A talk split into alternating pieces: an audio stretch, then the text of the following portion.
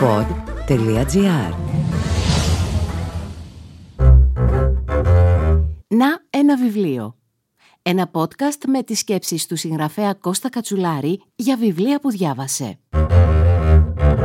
Γεια σου, είμαι ο Κώστας Κατσουλάρης και σήμερα θα σου μιλήσω για ένα αστυνομικό μυθιστόρημα που μας μεταφέρει στις πιο μαύρες μέρες της σύγχρονης ελληνικής ιστορίας, στον Δεκέμβριο του χίλια εννιακόσια σαράντα τέσσερα.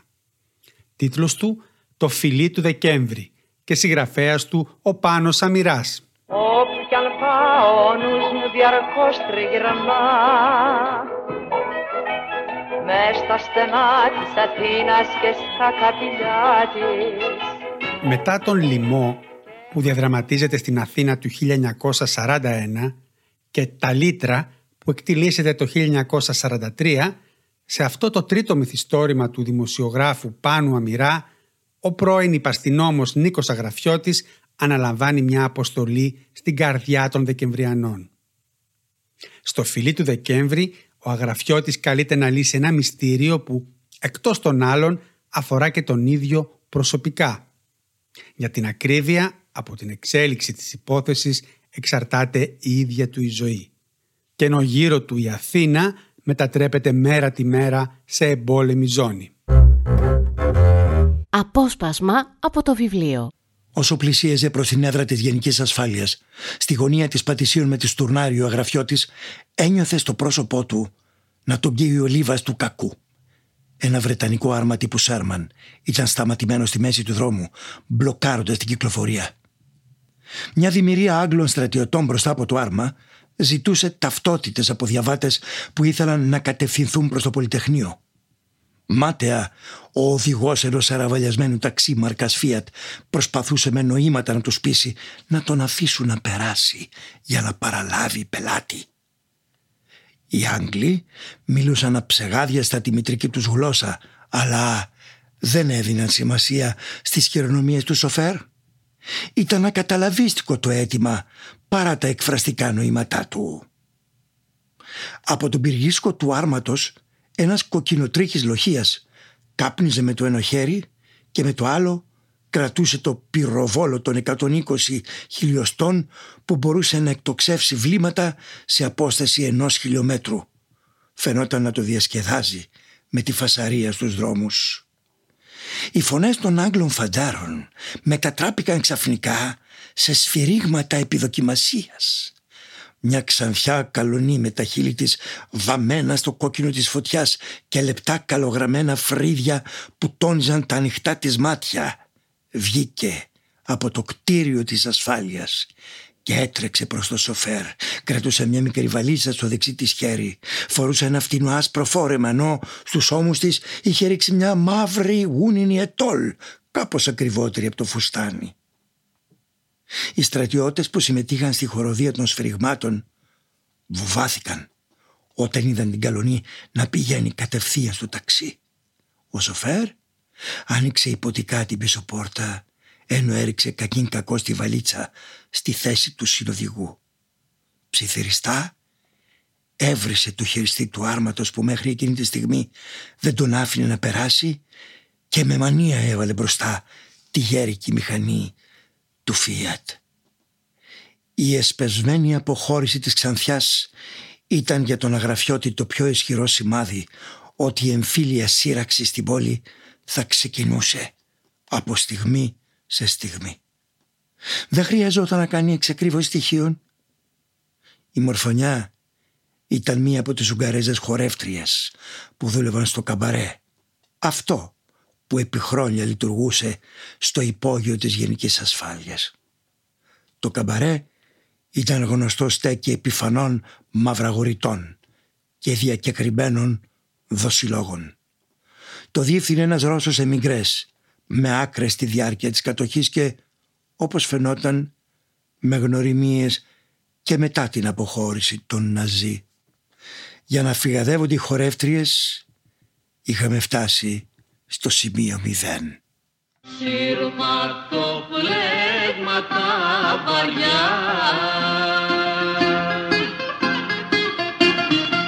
ζώνουν τη δόλια μου καρδιά. Στο φιλί του Δεκέμβρη η δράση εκτιλήσεται στη διάρκεια μόλις ενός μήνα. Από τις τέσσερις Δεκεμβρίου, την επομένη δηλαδή του αιματοκυλίσματος στο συλλαλητήριο του Συντάγματος, έως τις πέντε Ιανουαρίου του χίλια εννιακόσια σαράντα πέντε. Μέρα τη μέρα, καμιά φορά και ώρα την ώρα, παρακολουθούμε την τεθλασμένη πορεία του Νίκου Αγραφιώτη στα στενά της Αθήνας, μέσα σε ένα αυτοκίνητο του Ερυθρού Σταυρού, με τις σφαίρες να σφυρίζουν γύρω του και τους όλμους να σκάνε δεξιά και αριστερά, επί δικαίων και αδίκων. Στόχος της έρευνάς του η ανέβρεση ενός φακέλου με τα ονόματα χιλιάδων δοσιλόγων και συνεργατών των Γερμανών, που έχει ως διαμαγείας εξαφανιστεί σχεδόν ταυτόχρονα με την έναρξη της πρώτης διοίκησης δοσίλογου που έγινε πράγματι στην Αθήνα στις τέσσερις Δεκεμβρίου του χίλια εννιακόσια σαράντα τέσσερα. Τον ίδιο φάκελο όμως αναζητούν οι άνθρωποι του Ελλάς, πεπισμένοι ότι η κυβέρνηση αποφεύγει να αποδώσει δικαιοσύνη, αλλά και Βρετανοί στρατιωτικοί και πράκτορες για τους δικούς τους λόγους. Στο μεταξύ, και ενώ η φωνική μάχη της Αθήνας κλιμακώνεται, το πολιτικό θερμόμετρο έχει ανέβει, με τον Πρωθυπουργό να βρίσκεται στα πρόθυρα της παραίτησης. Μια νεαρή με αυστηρό μαύρο ταγέρ και στρογγυλά μυωπικά γυαλιά γραμματέως ανήγγειλε τον εισαγγελέα Δημήτρης Παθιώτη. Ο Αγραφιώτης ακολούθησε ύστερα από νεύμα του προϊσταμένου του χωρίς ιδιαίτερη σύσταση. Δεν τον πείραξε. Στους καιρούς που ζούσε η ανωνυμία λειτουργούσε σαν ασπίδα προστασίας. Στο βάθος της σάλας δέσποζε η μορφή ενός άντρα με κορμοστάσια ψηλή, που όμως έμοιαζε να έχει λυγίσει από ένα αόρατο βάρος τόνων, πιθανώς ισοδύναμο των ευθυνών που είχε αναλάβει. Δίπλα του ένας νεαρός, όχι πάνω από είκοσι πέντε ετών, με έξυπνα μαύρα μάτια και κυματαστά καστανά μαλλιά που θύμιζαν βιρτουόζο μαέστρο φιλαρμονικής ορχήστρας. Συζητούσαν με έντονο ύφος χωρίς να διαφωνούν. Ο Αγραφιώτης αναγνώρισε αμέσως την επιβλητική μορφή του Γεωργίου Παπανδρέου. Δεν ήταν σίγουρος για την ταυτότητα του συνομιλητή του. Ο Παπανδρέου φορούσε μαύρο κοστούμι με μπορντό γραβάτα, τα άσπρα του μαλλιά ατιμέλητα ως συνήθως. «Περάστε μέσα, κύριοι», φώναξε ο Παπανδρέου και στράφηκε προς τον νεαρό. «Πανώ, συνέχισε σε παρακαλώ τη σκέψη σου. Καλό θα ήταν να ακούσουν τα επιχειρήματά σου και οι κύριοι. Το θέμα τους αφορά. Να σας συστήσω όμως πρώτα. Ενδεχομένως θα γνωρίζετε τον κύριο Πάνο Κόκκα, εκδότη της εφημερίδας Ελευθερία». Ο Κόκκας, με τα δάχτυλα του δεξιού του χεριού, έσπρωξε προς τα πίσω την ατίθαση κόμη του, σαν να προσπαθούσε να βρει τον ηρμό της χαμένης σκέψης του, και η κίνηση αποδείχτηκε αποτελεσματική. «Κύριε Πρόεδρε, σας έλεγα ότι το θέμα των δοσιλόγων της κατοχής είναι το πιο κρίσιμο για τη χώρα. Σε αυτή την περίοδο της φωτιάς πρέπει να παραδοθούν στα χέρια των δικαστών το ταχύτερο δυνατόν. Θα αντιλαμβάνεται η κυβέρνησή σας το ηθικό βάρος του ζητήματος και πως το θέμα επικοινωνεί με το κοινό αίσθημα, το οποίο έχει την αξίωση να τιμωρηθούν σκληρά αυτοί οι κακούργοι και κυρίως να τιμωρηθούν από το ελληνικό κράτος και μόνο. Τα χωνιά των κομμουνιστών φωνάζουν για τιμωρία των δοσιλόγων. Αλλά από επιφανειακό σύνθημα με παμπώνιες διαστάσεις γίνεται πραγματικά εθνικό πρόβλημα. Θα ήταν εσχάτη πλάνη εάν συμψηφίζαμε τα εγκλήματα των προδοτών της κατοχής με τα όσα συμβαίνουν αυτές τις ημέρες. Και κάτι ακόμα, κύριε Πρόεδρε. Οι κομμουνιστές ασχολούνται κυρίως με τους πολιτικούς δοσιλόγους, τους κομματικούς τους αντιπάλους. Όχι ότι αυτοί πρέπει να τη γλιτώσουν. Όμως είναι αριθμητικά περισσότεροι. Για το λαϊκό αίσθημα, αλλά και για τη διεθνή εικόνα της χώρας, προέχει να εντοπιστούν και οι οικονομικοί συνεργάτες της κατοχής». «Τι εννοείς, Πάνο? Θεωρείς ότι δεν ασχολούμαστε επαρκώς με αυτούς?» Ο Παπανδρέου διέκοψε τον Κόκα, μάλλον ενοχλημένος.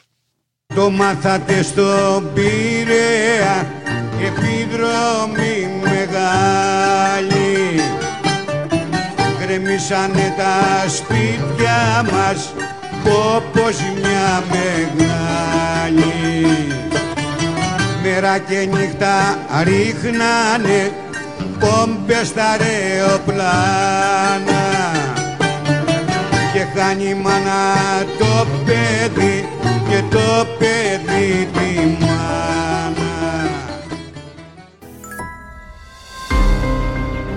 Το Φιλί του Δεκέμβρη. Μια πολυεπίπεδη περιπέτεια στην τραγικότερη περίοδο της σύγχρονης Ελλάδας, το χίλια εννιακόσια σαράντα τέσσερα, τότε που η Αθήνα βίωνε τις δραματικές ημέρες του εμφυλίου και ο θάνατος παραμόνευε κάθε στιγμή.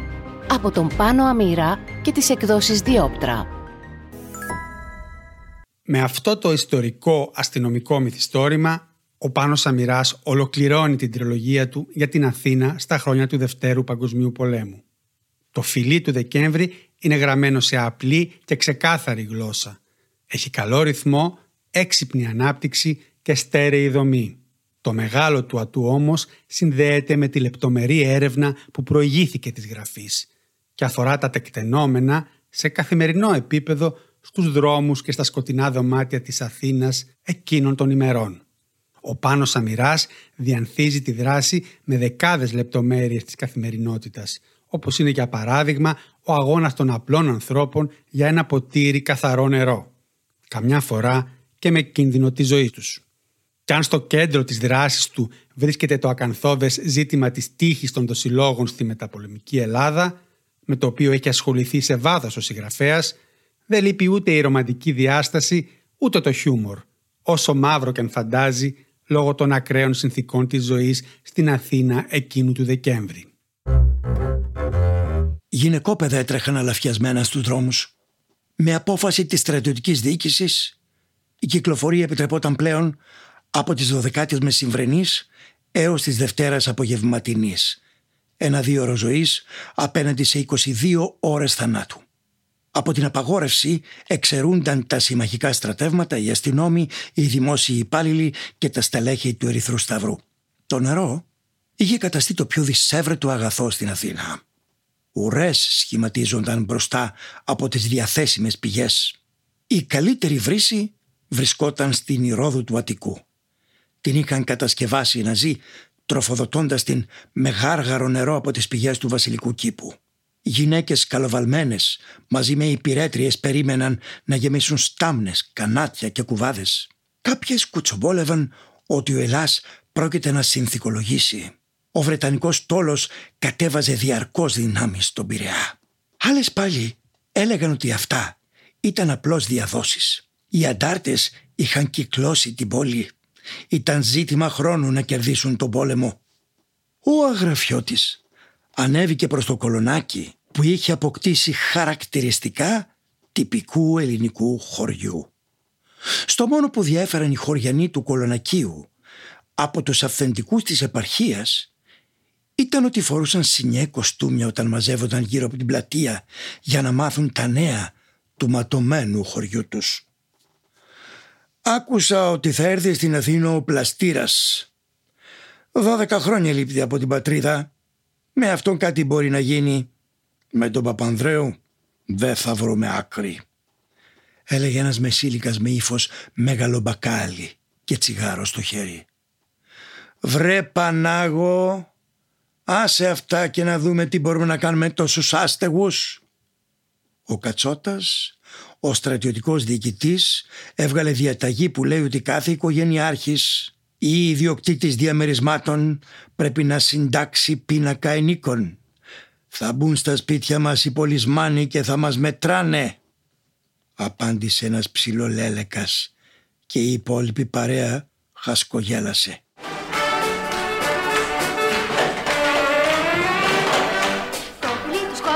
Κόβει, κόβει και έβγαλε φυρμάνι για να ξεφυρμάνει.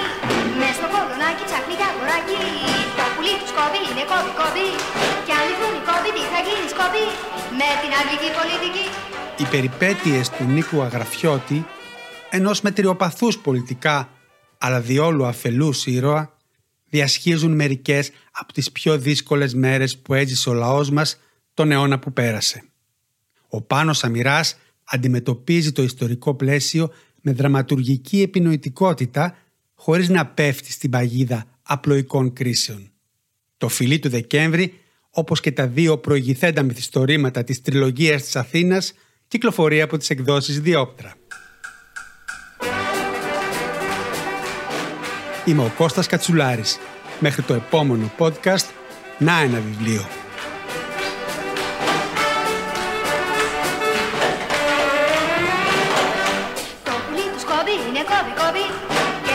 λιμάνι για να ξεφλάνει. Μες στο κολονάκι ψάχνει για αγοράκι. Το πουλί τους σκόβι είναι κόβι κόβι. Κι αν λυθούν οι κόβι τι θα γίνει σκόβι. Αθήνα, Δεκέμβριος χίλια εννιακόσια σαράντα τέσσερα. Μια αλυσίδα φόνων στην καρδιά του εμφυλίου. Ένας φάκελος με ένοχα μυστικά δοσιλόγων.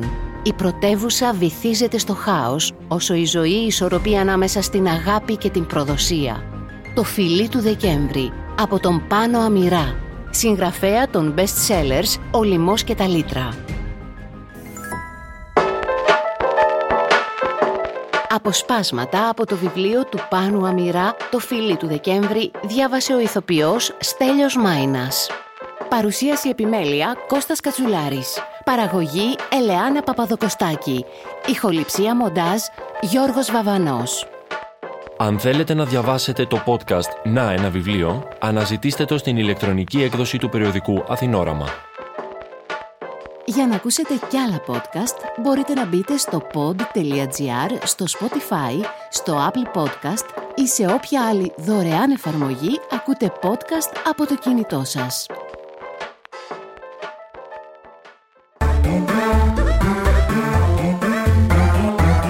pod.gr. Το καλό να ακούγεται.